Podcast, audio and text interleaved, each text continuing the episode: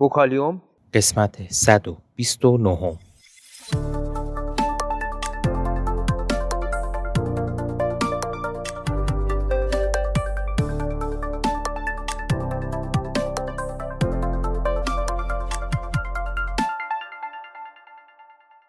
صدای ما را از آسمان نمای گنبد مینا در منطقه فرهنگی گردشگری عباس آباد تهران میشنوید.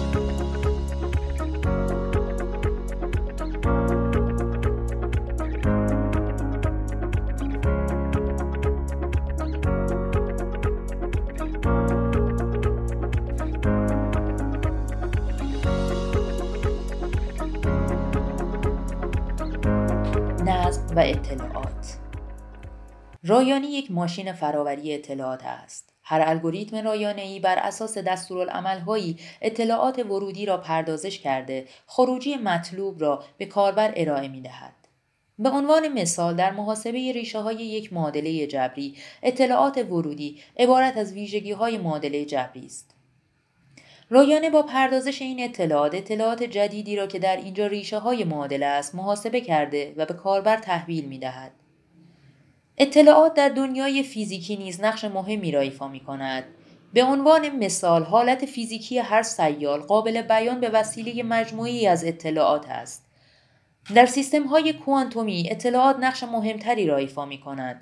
حالت هر سیستم کوانتومی در واقع ترکیبی از تعدادی حالت پایه است. این ترکیب به صورت یک بست ریاضی از حالتهای پایه بیان می شود که به این بست در واقع در بردارنده کل اطلاعات قابل حصول در مورد سیستم می باشد و همه خصوصیات فیزیکی یک سیستم را می توان از آنها استخراج نمود. در سیستم های آماری ارتباطی عمیق بین اطلاعات و آنتروپی سیستم وجود دارد. هرچه اطلاعات ما از جزئیات یک سیستم فیزیکی بیشتر باشد، آنتروپی سیستم کمتر خواهد بود.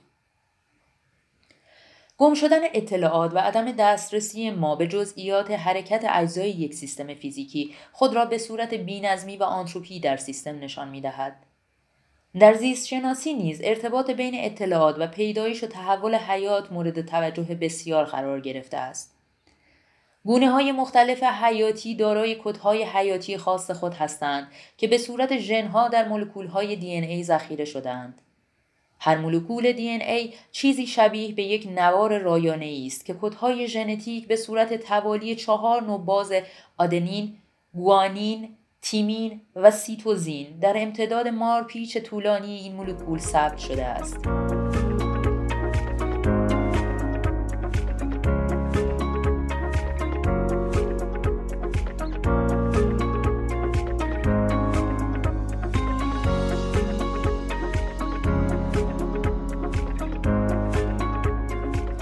هر گونه جهش ژنتیک در موجودات زنده به معنی یک تغییر یا فراوری در اطلاعات ژنتیکی است. تحول اطلاعات ژنتیکی را دائما فراوری کرده اطلاعات پیچیده تری را به وجود می آورد که به صورت گونه های نو با قابلیت های پیچیده تر و قدرت تطابق بیشتر با محیط ظهور پیدا می کند.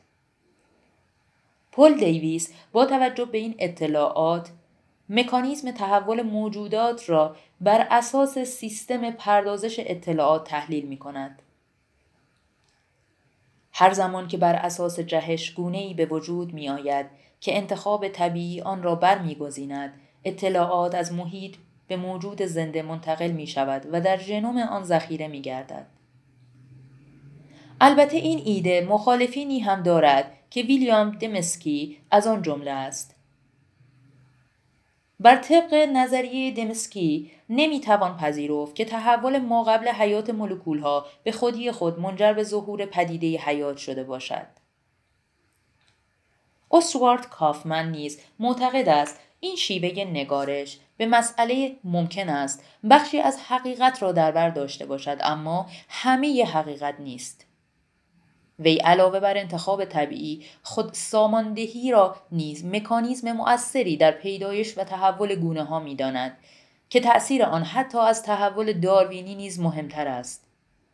بر اساس نظر کافمن موجودات زنده برده هایی بیچون و چرای قوانین فیزیک و شیمی نیستند بلکه نوعی قدرت انتخاب و هدف مداری در تحولات آنها وجود دارد که فراتر از قوانین بنیادی طبیعت است.